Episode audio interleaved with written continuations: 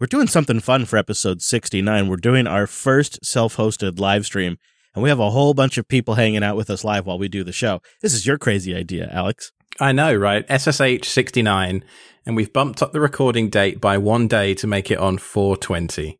I mean, we couldn't pass up that opportunity, could we? So joining me today, obviously, we have Mr. Fisher. Hello, Chris. Hey there. Also in the room with me is Brent. Hello, hello. And we have Cheese Bacon from Denver. Hello there. Hello, Bacon. Welcome back to the show, Cheesy. Thanks, man. And we have 40 plus crazy people watching us on the live stream. Hello, live stream. Hello, Jitsi Room. Although they're all muted, Alex, so they're all not going to chime in. well, that's that's a technical hurdle that I need to understand still. Now, if you are watching live and you want to suggest a title, we're doing a whole LUP style thing. You can bang suggest in the IRC room today. That's right. And we'll pick something. It's fun. We thought, I don't know, we've never done this before. But every now and then it'd be kind of neat. It also, I think it'd be a lot of fun to do a live stream, maybe on like a project day. We work on something and then we do an episode and talk about it. And maybe we do part of the build or the configuration on the live stream. We got ideas. We got all kinds of ideas. I have a drawer full of ideas behind me. I was going to say, I've been collecting my ideas in a box that I store in my closet in the RV. So we both have uh, like to do boxes of stuff. Uh, but you literally have a nice slide out drawer. Box or drawer of shame, whatever you want to call it. I just can't get to it. I've been uh, I've been uh, creating new shows. I've launched officehours.hair. It's a new podcast. It's sort of a podcast for the Jupiter broadcasting community and uh, one where I can kind of talk about uh, things going on with JB, the shows, uh, community events, podcasting in general. So I started a new show. That's but now that I've got that out of the way, I'm planning to get back to some of my projects. But go check it out. It's uh, officehours.hair. Now, of course, this is the first episode since our big East Coast Raleigh meetup rally thing that we did a couple of weeks ago. We had about a hundred people show up, so great job and hello to anybody that we said hi to on that day. Yeah, uh, we had so some, fun. We had some feedback from Five who wrote in. Thanks, Alex, for conjuring the meetup. Uh, I had a really great time, and I would definitely come out to the East Coast from Minnesota again. The barbecue, the brew pub, and the park were all superb. I was curious about what drew you to North Carolina in the first place, but after meeting the friendly people and enjoying the beautiful trails of Raleigh, I get it. Oh, that's nice. Brent, you've been living there for a hot minute. How do you feel about that? Living the East Coast life. Uh, I feel as though it's maybe a month ahead of the season where I'm used to. So this is like a vacation. It's super great. And Alex and I have been doing projects galore, which has kept me very interested, very busy, and learning a bunch of new stuff. Yesterday, he turned up with a pickup truck bed full of materials. We're going to build a roof under my deck tomorrow to store my lawn tractor and all sorts of stuff. We're uh, we're having a good time. Your lawn tractor. You're so American now. It's adorable. you know, when in when, Rome, darling. When in Rome. Be, before we were even like 24 hours after the meetup, the folks in Raleigh were already talking about holding their own. Just because there is such a crowd there, there's more tech there than I realized. That's what the meetup really showed me is that there's a lot more tech in Raleigh than I than I even probably appreciated, and they're really motivated to keep going. That's something I not to plug the show again, but that's actually one of the reasons I'm launching that new show is to help organize community meetups because I think people could just start doing these on their own, even if we can't make it, and maybe from time to time we drop by because we had we had over hundred folks show up at this one, and it was cold.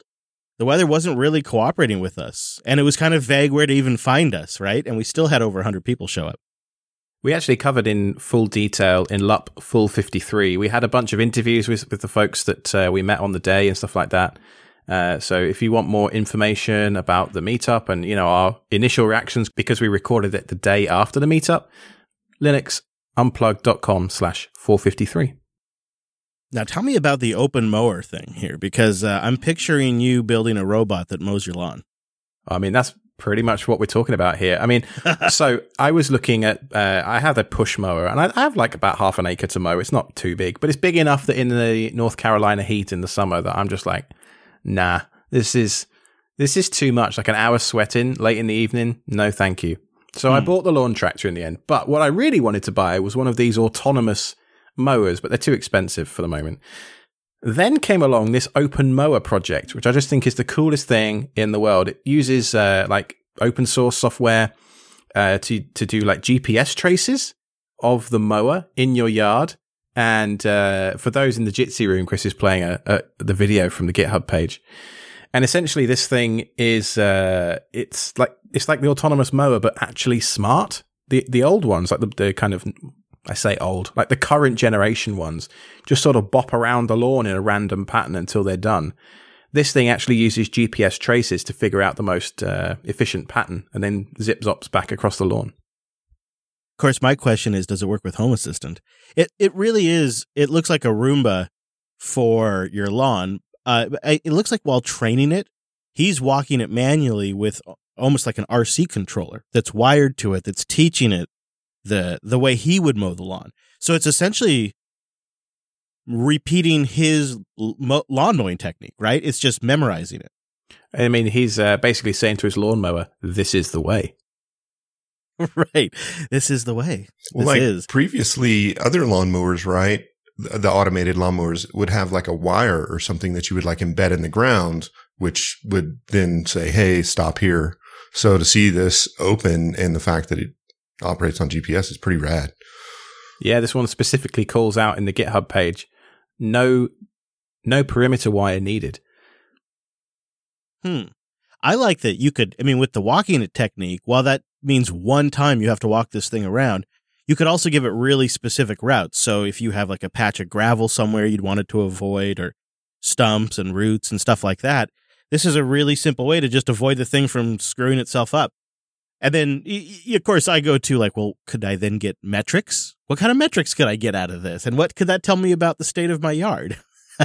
well, and maybe, maybe you could, you know, learn how more efficiently you could mow your yard if it was mo- operated in different patterns, right? Like the kind of like Google gives you the recommendation of the most econo- or eco-friendly path to your destination versus the shortest route and stuff.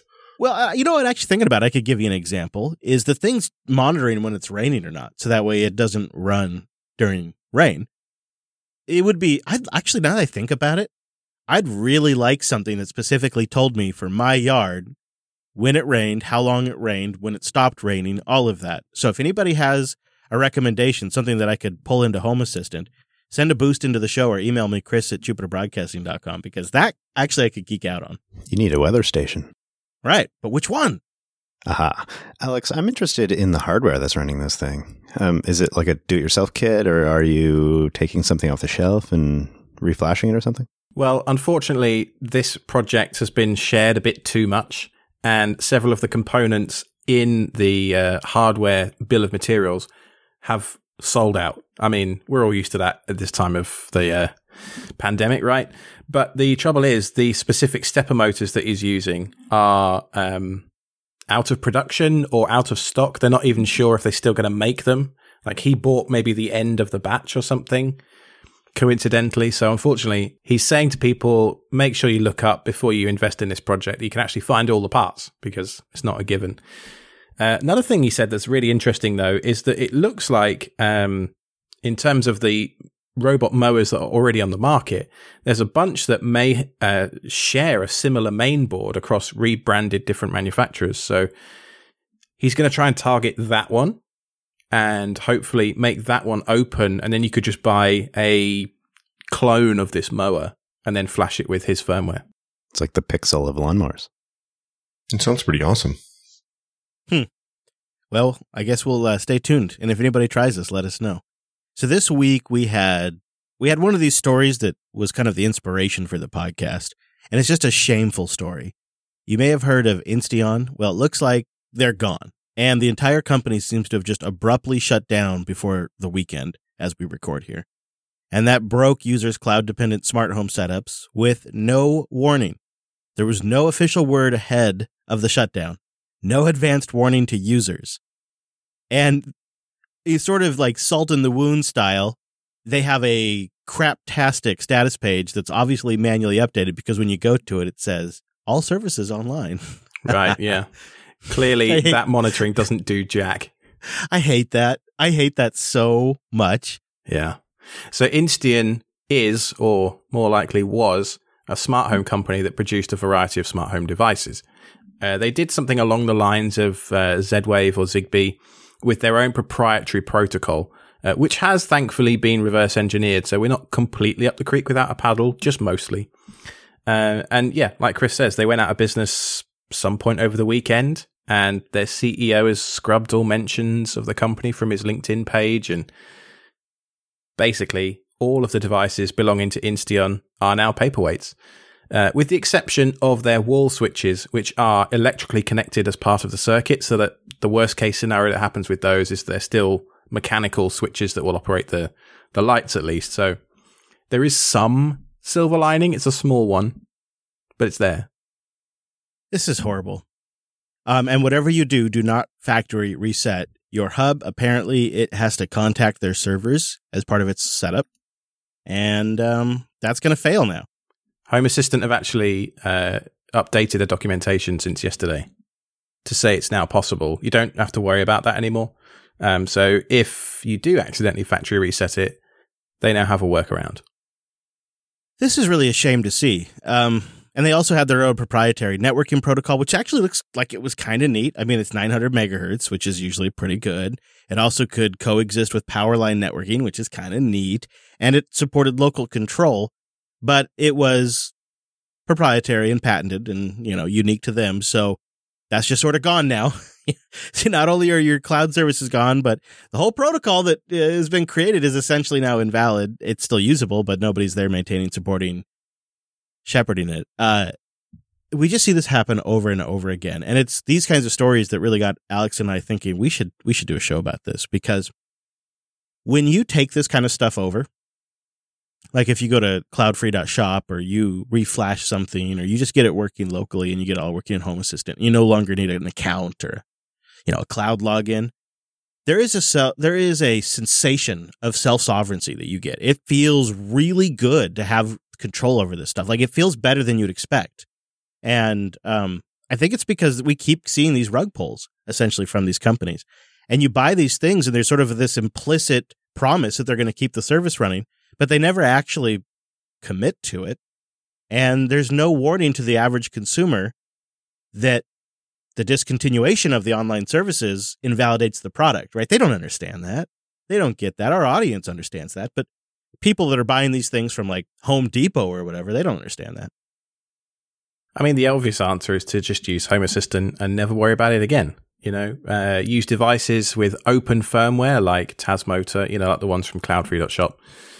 Um, there are some other options, of course. You know, there's uh, HomeKit compatible stuff, which is all local only. Um, it's not quite as good as like a fully open firmware, but it's it's close.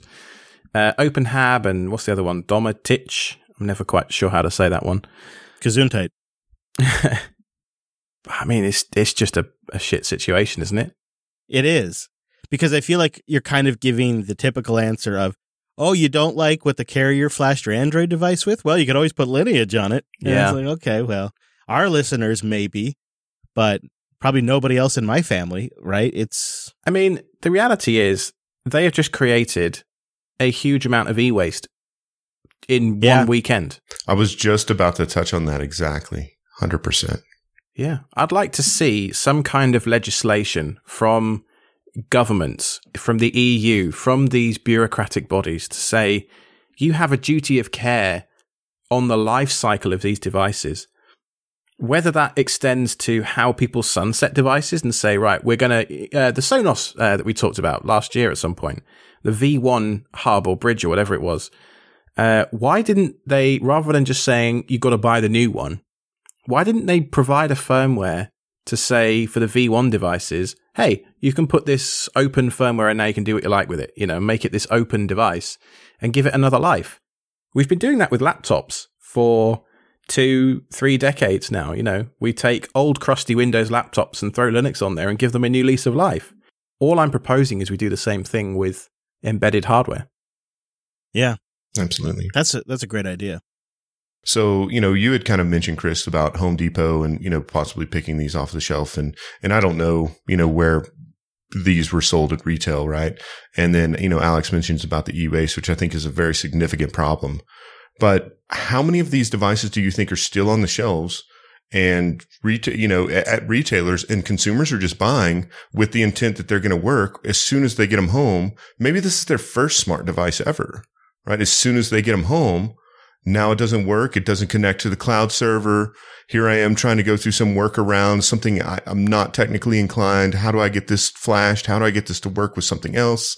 You know, can you imagine being that teenager that's finally convinced your dad to buy a piece of smart home gear? right. He gets it home and this happens. Yeah, exactly. Oh, bad luck. Exactly. You know, it's not an isolated case either. Um, my father's dealing with this right now. He bought a few D-Link cameras and water sensors for a few rental properties that ha- he has in his home as well. He gets some flooding there just as a security blanket. And this is a perfect example of a really great use case for these devices, right? Um, luckily, he got an email maybe at the beginning of the year in January saying, Oh, D Link, we're going to stop supporting our protocols and all devices will stop working at the end of the year or in September, something like that. It's, I think, what's troublesome. And I, I Chris, I think why you suggested that the whole premise of this show started was that this is not an uncommon situation. We see it, you know, time and time again, multiple times a year with various devices, and it's just really saddening. Luckily, I looked it up, and of course, they're compatible with Home Assistant. So I'll be doing some homework there. Now, for those of you that are already Home Assistant users, they just put out a blog post for Insteon users detailing all the little ins and outs of how you can get the most out of those devices moving forward. We'll put a link to that in the show notes. Now, I've still got Brent staying with me after the meetup, and he is quite the FOSS advocate. I tell myself I'm a FOSS advocate, but this guy lives and breathes it. And so we were watching something on Plex the other night, and there was just an offhand comment about Plex. I can't remember what it was. Uh, and it made me think, well, I should probably try out Jellyfin again. It's been a few months. And so I thought, well, I've got a bunch of watched status in Plex that I'd rather not lose. And so I started investigating how I could sync the watched status between Plex and Jellyfin. And I came across this Plex Tracked Sync plugin. So T R A K T for Trakt. Uh, and this thing is awesome. Essentially, it scans your media in Plex and adds it to a Trakt collection. It will do things like sync the ratings and the watch status as well between different Plex servers that you run this thing against. Uh, there's a config file that you can edit, which will let you know which things you can and cannot sync. Uh, you know, you could exclude certain libraries like home movies, for example. It doesn't require a Plex Pass or a Trakt VIP membership, though, of course, if you're going to be hitting the Trakt API a lot, consider supporting those guys. They do a great job over there. Um, the downside, though, is it was it wasn't difficult to set up, but it wasn't easy either. Um, so I ended up running this thing in a container just a one liner Docker run file, uh, Docker run command. And then I set it to run on a cron job every four hours or something like that. Um, I mean, it worked fine. Uh, there was a couple of um, gotchas with a pin you had to enter between Trakt and the command line in the correct order to get things to, to link up correctly. But overall, worked as advertised. Well, this is you're you're doing the Lord's work here, Alex, because uh, this is this is powerful stuff here because the other thing that this clearly would be useful for is if you have a couple of locations and you have some of the same Plex media content, right? And you watch them in separate spots. Like sometimes Hadi and I will watch something here at the studio and then I'll go home and watch something and I have to like manually mark things read like a damn caveman. And this could solve that problem. This is huge for that. And I tell you what, I felt during this whole process that the next stage was to was for me to load up Jellyfin.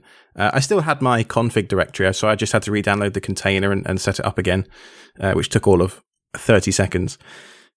Don't you love Docker for that? Uh, yeah. So once I got uh, Jellyfin up and running, the first thing that struck me, it, it remembered my library. It was like a, a time capsule of four months ago when I last tried it. But the first thing that struck me was how quickly everything loaded because there was no cloud communication going on. Like I was logged in instantly. My media loaded instantly. It was so refreshing. Yeah. And I'll note it's real nice if for just some reason you're trying to watch TV and you don't have an internet connection that night. Jellyfin just, you know, it doesn't mind at all. Um, before you go too much farther, can I ask you, you're not having to like modify the Plex container or put this, put any software like a plugin into Plex or Jellyfin? It's just all running as separate containers that are speaking via API or what?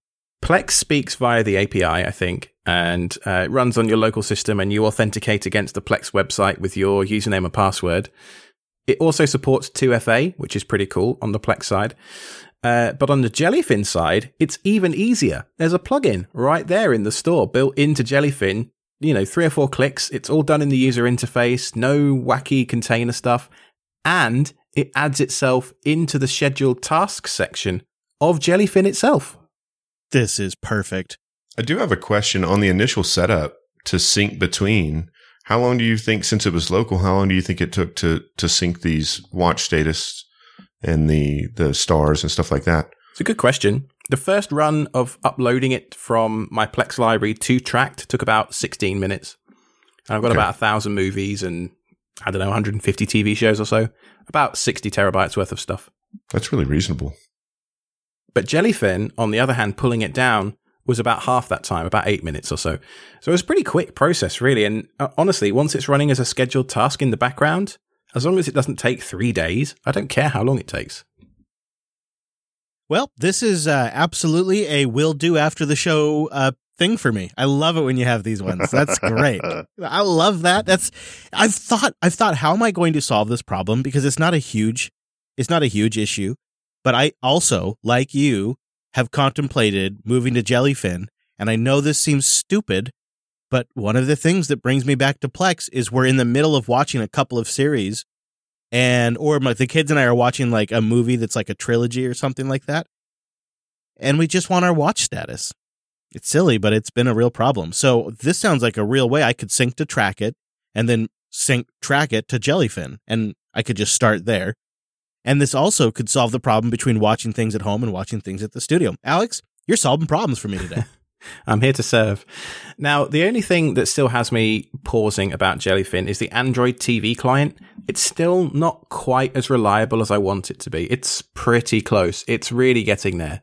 But there's just some nice things now, particularly Plex have added this, uh, what do we call it? Like the Discover feature, where you get some extra little ratings and some extra little things about which servers it's on and qualities and stuff like that. That yeah. Plex have done that I think Jellyfin could probably add as well. Um, that would you know, just take the interface just to that next level. The the the search aspect of that discover feature where it shows you all of your friend servers is is actually really nice. Yeah. But the yeah. beauty is, you know, you could switch between Plex and Jellyfin at your heart's content now and everything will stay in sync. That's a good point. You could also just get rid of Android TV and use a good TV platform like Apple TV and run Infuse, which works great with Jellyfin. Oh, you. Now, I also wanted to have a look and see uh, if I was going to drop Plex completely. Um, it needs to do a couple of things for me. I use Prologue on iOS to do audiobooks, and I actually shared this with your good lady while she was here, Chris. Uh, so she, I can see she's been listening to a lot of my audiobooks since then. that's one of my favorite things of the trip, Alex, is we exchanged audiobooks once again. She exchanged some of her audiobooks, and uh, she's like, she she I think is probably in heaven right now because she's kind of been on a bit of a dry streak with audiobooks. And I'll be honest, I have not been super happy with how I was doing my audiobooks. Prologue helps a lot though. That that's been nice, but it's really only best on the phone. The downside to that is there isn't really a good solution to audiobooks and Plex on Android. And so with Brent staying with us, you know, we've been talking about books and stuff and we thought, well, there's got to be a better way. My wife has been using BookSonic for many, many years, which is a Java based application based on top of the old Subsonic base. It's fine, I guess. I mean, it, it it's pretty reliable until it breaks because it's a Java app. You know, there's some memory leak somewhere or something just doesn't quite work and it crashes. So I actually have a job to restart BookSonic every day because it's not the most reliable application. So I saw on Reddit the other day there was an application called Audiobookshelf had been released, and this is a self-hosted audiobook server for managing and playing your audiobooks. Still early days. The first commit, the first release actually, sorry, was uh, only in September 2021, so it's not even a year old yet. Uh, and I don't know if you remember the old iOS like iBooks application that was like skeuomorphic with like the wooden bookshelves and all that. This is what this thing looks like. Yeah, the best version, you mean? Yeah, I remember that. I loved it. Were you and Scott Forstall good buddies back then? Yeah, nice callback, dude. Yes. I like the skeuomorphism. Why not? You got that high resolution screen. Let's make it look good. Yeah, it's got the wood shelves, it's got nice, big, bold book covers. This is great. Well, it, it looks great, and I think it's got a lot of potential, but it's sadly not quite ready for prime time yet. Uh, so I tried out the iOS app, which I had to install that test flight thing because it's not properly in the App Store yet. It's like like the application is is in beta, and let me tell you, it's most definitely in probably alpha stage right now. Uh, I had two versions across the last two days where I was testing it. The first version didn't load any of the audiobooks from my library at all. So even though I had a few hundred books in the library, it just said library empty. Okay, that's a bit that's a bit of a problem. Luckily, there was an update available, so I, I pulled down that update and installed it from the Test Flight app. Um, and then I tried to do it, it found the books this time, but I tried to test the syncing of playback positions between the browser on my laptop and my phone in my hand. And it worked ish. Uh, so if I started playing the, the book on my phone and skipped to a certain chapter, the browser would update in real time as to where I was and it would save that status. If I closed the browser and come back, it would remember it. If I close the iOS app, it would just start at the beginning every time. So there's obviously some work to do. It's not, it's not quite there yet, but it's extremely promising. Hmm. Okay. Yeah, I'd like something that I could use reliably on the desktop and on mobile because sometimes I want to sit down and I want to listen on my desktop speakers. Um, and I need something that's really, really usable by the wife, and she likes Prologue quite a bit. I also set it up for my son Dylan, and uh, I used Plex Collections to create just a collection of books for Dylan. And then, um, you know, when he signs on on Prologue, he just sees, he goes to the collections tab and he just sees all the books that I've already picked for him. And so over lunch, we were talking with Brent about how to get him access to my BookSonic because it's behind my firewall. Typically, I just give my wife my uh, WireGuard access. I love Brent, but I don't want to give him full access to my LAN. You know, I can't trust his phone that's literally about to catch fire. you know the one I'm talking about. It's literally the battery's popping out the thing. I can't believe you're letting him bring that in the house. You have a family now. You got to get that out of there. and so I was looking at Tailscale, and they actually offer a way to share a specific server as an exit node with someone else with a Tailscale account. So what I'm thinking of doing is sharing just my uh, media server with Brent as an exit node, and then he should be able to access BookSonic that way. Now, I want to take a moment to say thank you to our site reliability engineer subscribers. You make this show possible over at self-hosted.show slash SRE. Now, as many of you know, and you love to write in and tell us we're wrong, we'll get to the feedback shortly, but you can write in at self-hosted.show slash contact. Uh, and also, this week, uh, and also, we have a Discord server over at self-hosted.show slash Discord. Loads of great conversations, but this week there was one that really took the sandwich. This week okay. we found out the origin of the sudo logo. This thing is so cool. Have you seen it? No, I waited. I saved it right now for this. Um, the Have you seen the XKCD comic of sudo make yes. me a sandwich? Make okay. me a sandwich. Well, the logo for sudo is a sandwich. That's great. I love it. Is it though? no, it is. It's great. It is great. It is. well, I think it's great because if you look in the corner of the actual logo, it says influenced by XKCD 149. That's pretty impressive. That is pretty great. Real world is, change being affected right there. Right there. That's that's fantastic. Um, all right, we, I know we have a couple of quick tips we wanted to bust out. Is this a thing we do now? We do quick tips on the show? Uh, it is this week because uh, I've been using the crap out of Docker Stats, which is it's like a top for your containers. So if you mm. if you SSH into a box right now and just type Docker Stats, you'll get a, like a live printout of the CPU, memory, disk I/O, network I/O usage of each container one by one broken out, and it's it's legit pretty cool. That is. Oh, you know, I think I've seen this tool before, but I think I completely forgot about it. So thank you. All right, I think it's time to get into feedback, don't you? Yeah, we got a boost coming in from Remaking Eden one week ago, 2000 sats. This is hello from Manchester, England. Yay! That's where I met my wife. Hey, as a listener since episode one, I wanted to tell you that self hosted has changed my entire home and helped shape my IT career. So thanks so much. That's I awesome. have three Y style cameras. I think they're actually rebranded Yaomei cameras. Um, oh, okay. Interesting. I didn't know he's resold them. He says in the UK, the most popular seller seems to be Neos. I immediately um, reflashed mine with the Dafang Hacks firmware. I use the RTSP feed straight in Home Assistant and Frigate, and they've been flawless for years. I was wondering if you looked at this as an option. Seems like they're not yet working on a V3 camera, though. I didn't even know these were essentially rebranded Wyze cameras. That's fascinating. Remaking Eden, thank you. Alex, go buy some. Brent, if you still got that credit card, you should go pick a couple up. I think I know where he keeps it. I know where you sleep at night. Is that? That's creepy. yeah. As I actually tried this Dafang Hacks firmware on my original Wyze V2s. It was probably two or three years ago now. And honestly, it was a pain in the ass. Uh, trying to get it flashed on there with the SD cards. I had a real time getting it on there. But thankfully, they released the official RTSP firmware some time ago now. So for me, the use case for the Dafang hack firmware has kind of been diminished somewhat.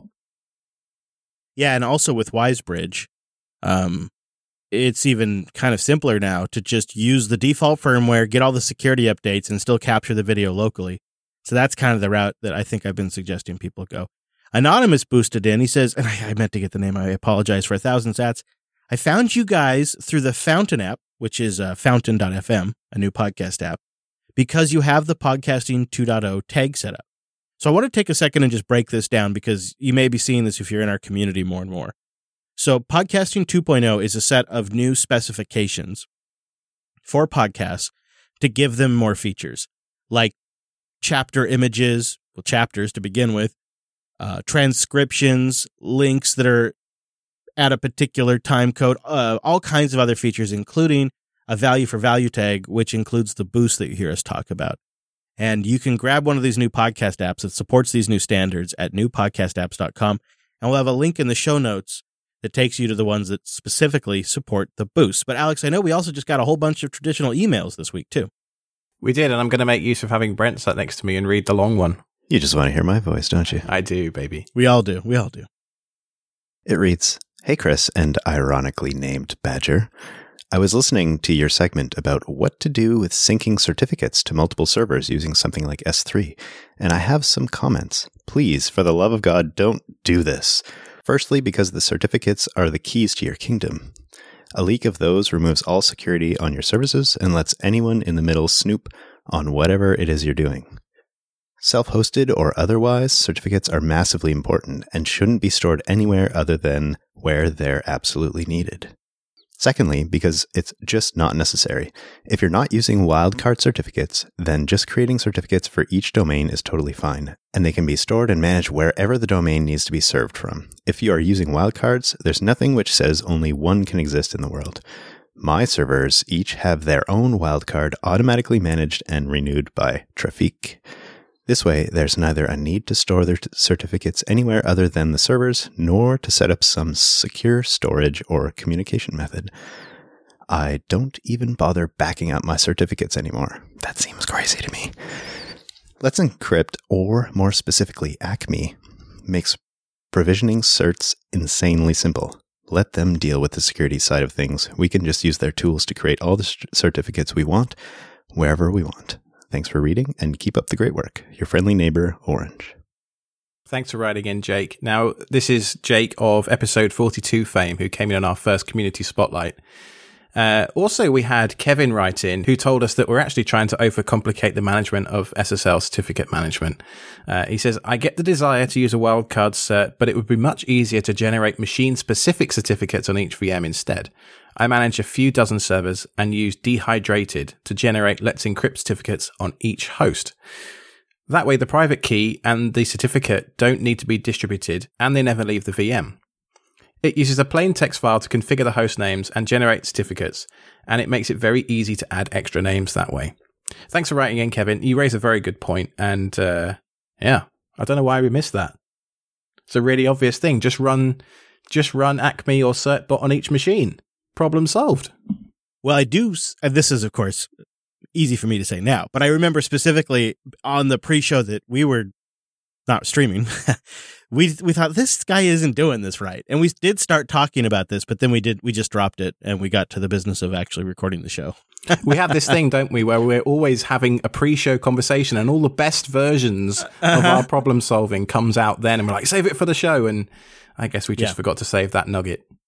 Yeah, and it it is absolutely our bad. So, um, thankfully we have an awesome audience who helps us with that kind of stuff and we have no qualms at all about making corrections and fixing that sort of stuff because it's all about just getting the best info out there now, I was hoping to solicit some feedback from the audience on my next networking upgrade. Uh, I've currently got a gigabit network everywhere, which, like most people, I did because it's cheap. You know, I can buy a five port switch for 15 bucks at Best Buy.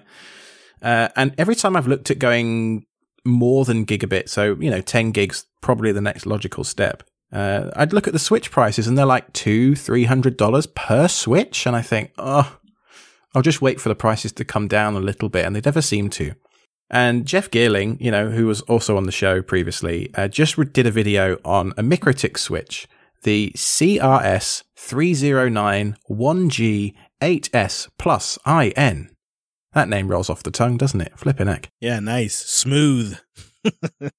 so, basically, questions for the audience. If you've done 10 gig, I'm really curious to know how you did it. Did you run fiber in your house? Did you do it with Cat 6a? Thankfully, I ran Cat 6a on the trunks in my house when I moved in three years ago. Uh, or am I shooting for the stars with 10 gig? Is 2.5 enough for my needs right now? That's a fair question. I'm curious what you're doing right now that makes even gigabit insufficient.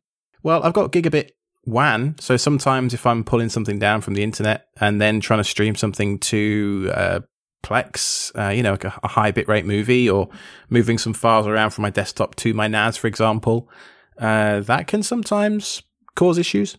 Sure. Yeah, especially when you're you're you're you know not working with like Cisco switches there at the, at your house, right? So that also makes a difference. That makes I mean I'm I'm never going to stop a guy from going as much performance as possible. I'm all about it. Uh, I I think that's a great question. Is two and a half gigabit enough? And is it worth the leap to 10 gigabit? I have to tell you, Alex, I feel like you're the kind of guy that appreciates the value of doing it once and just doing it right. You know, like you could do 2.5 gigabits and you could probably get away with it for a couple of years, probably even five years. But there's going to be a point where you're going to wish it was faster because you're just that kind of guy. And so, and you know, it could be better too. That's the other thing. You are totally spot on. Now, Lucas writes in in the uh, live chat I impulse signed up for 2 gig Google Fiber and realized almost nothing I have can distribute it across the LAN. oh no. Who thought we'd have WAN connections that were faster than gigabit, huh? Yeah, I mean, I would love to have that problem. I'm still stuck with 300 megabits here at the studio. That's what I'm I with you, Chris. Yeah, there. I'm not even joking. There are days when the Starlink in the RV performs better than the Comcast here at the studio. Yikes! I know. Although, although we did get a letter saying that fiber was in the area and would be available soon. So Ooh. things could be looking up, boys. Things could be looking up. Oh, Brent will attest to this. We're driving around my area at the moment, and there are just trucks rolling, running fiber everywhere around me, but not in my neighborhood. that does sting. It's very, it's very frustrating, and it's. They're also hard to miss. They're giant rolls of orange beauty so Alex, every time we're out driving, he's like, "There's another one." Fiber.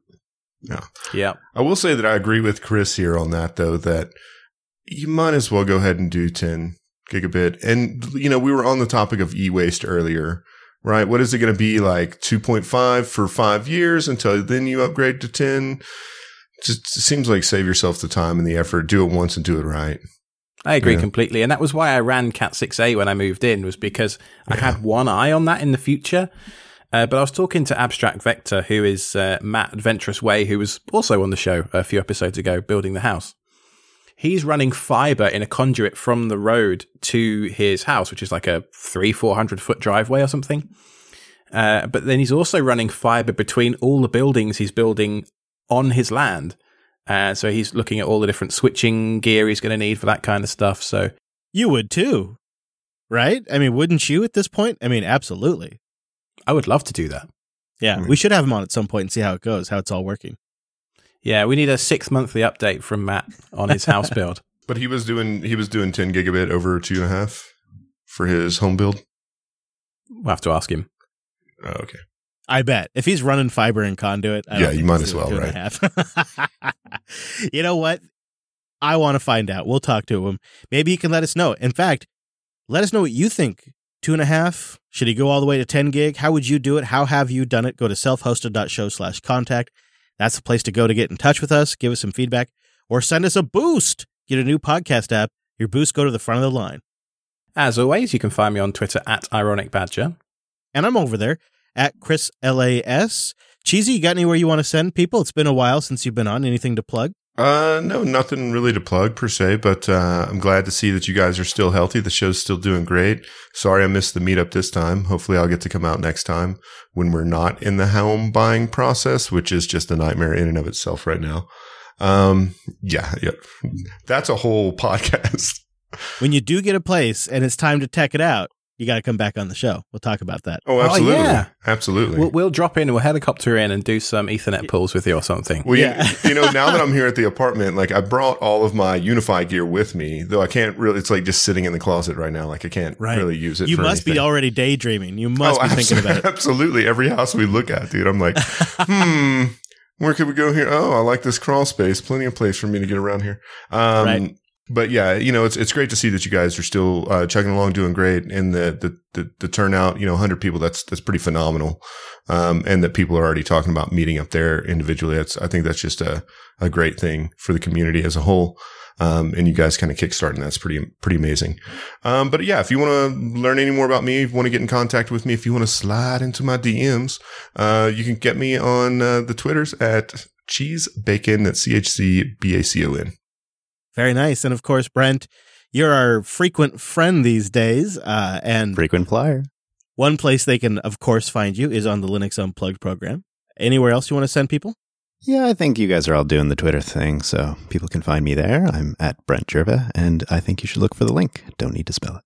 Oh, there you go. Also, he lurks from time to time on our Matrix. We do have a self hosted community on our Matrix server. Our Matrix server is colony.jupiterbroadcasting.com.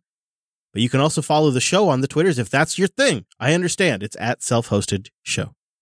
Big thank you from me to everybody that came to the meetup. It's the first real public meetup that I've I've been to. I know we went to Denver, but this one was kind of initiated as self hosted yep. show. Yep.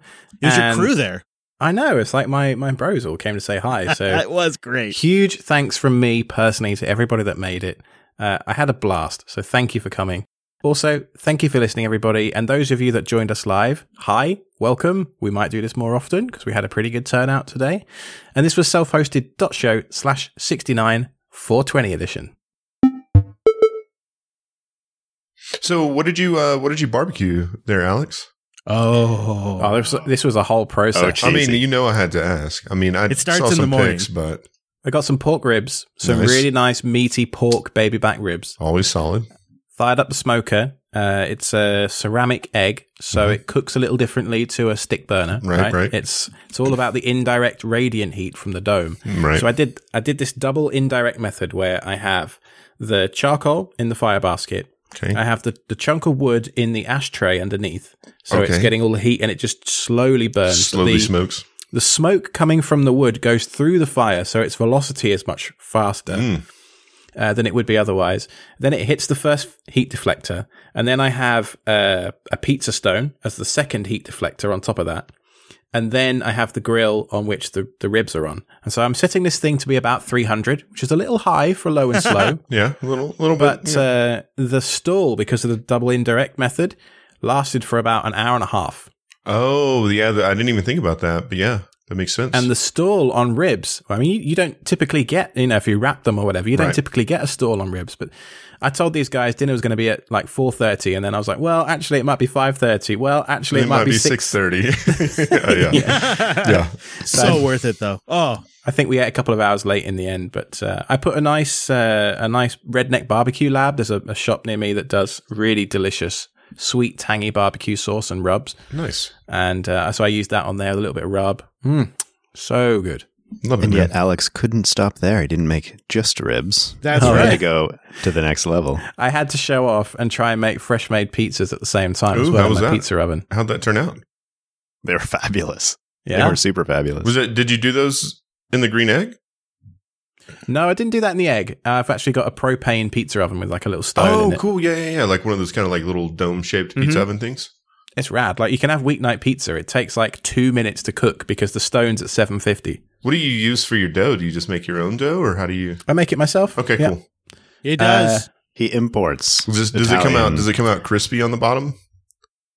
Nice and Yes. crispy on the bottom. Because a lot Yeah. of like homemade pizzas, that's where it fails, right? It's like maybe you Mhm. overload it with too many ingredients or something, but it's like you know, it's a Usually, floppy piece of pizza. Homemade pizza fails because the stone isn't hot enough. So Yeah. the top cooks before the bottom Mm-hmm. does. And if you get the stone at 7, 750, something like that, just like 425 Celsius, it's pretty damn hot. Uh, it takes like 20 minutes with the propane t- to do that. Oh, wow. But you can actually hear when you put the pizza on the stone, you can actually hear the water in the dough like cracking as you do it. And it's really fun. It's really fun. And, you know, within like 90 seconds. Should Hadia also timed mention me. that.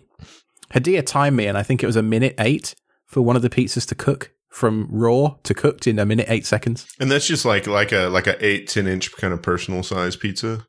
Yeah, yeah. Yeah, you know, you got to sit there and just watch it. Yeah, for sure.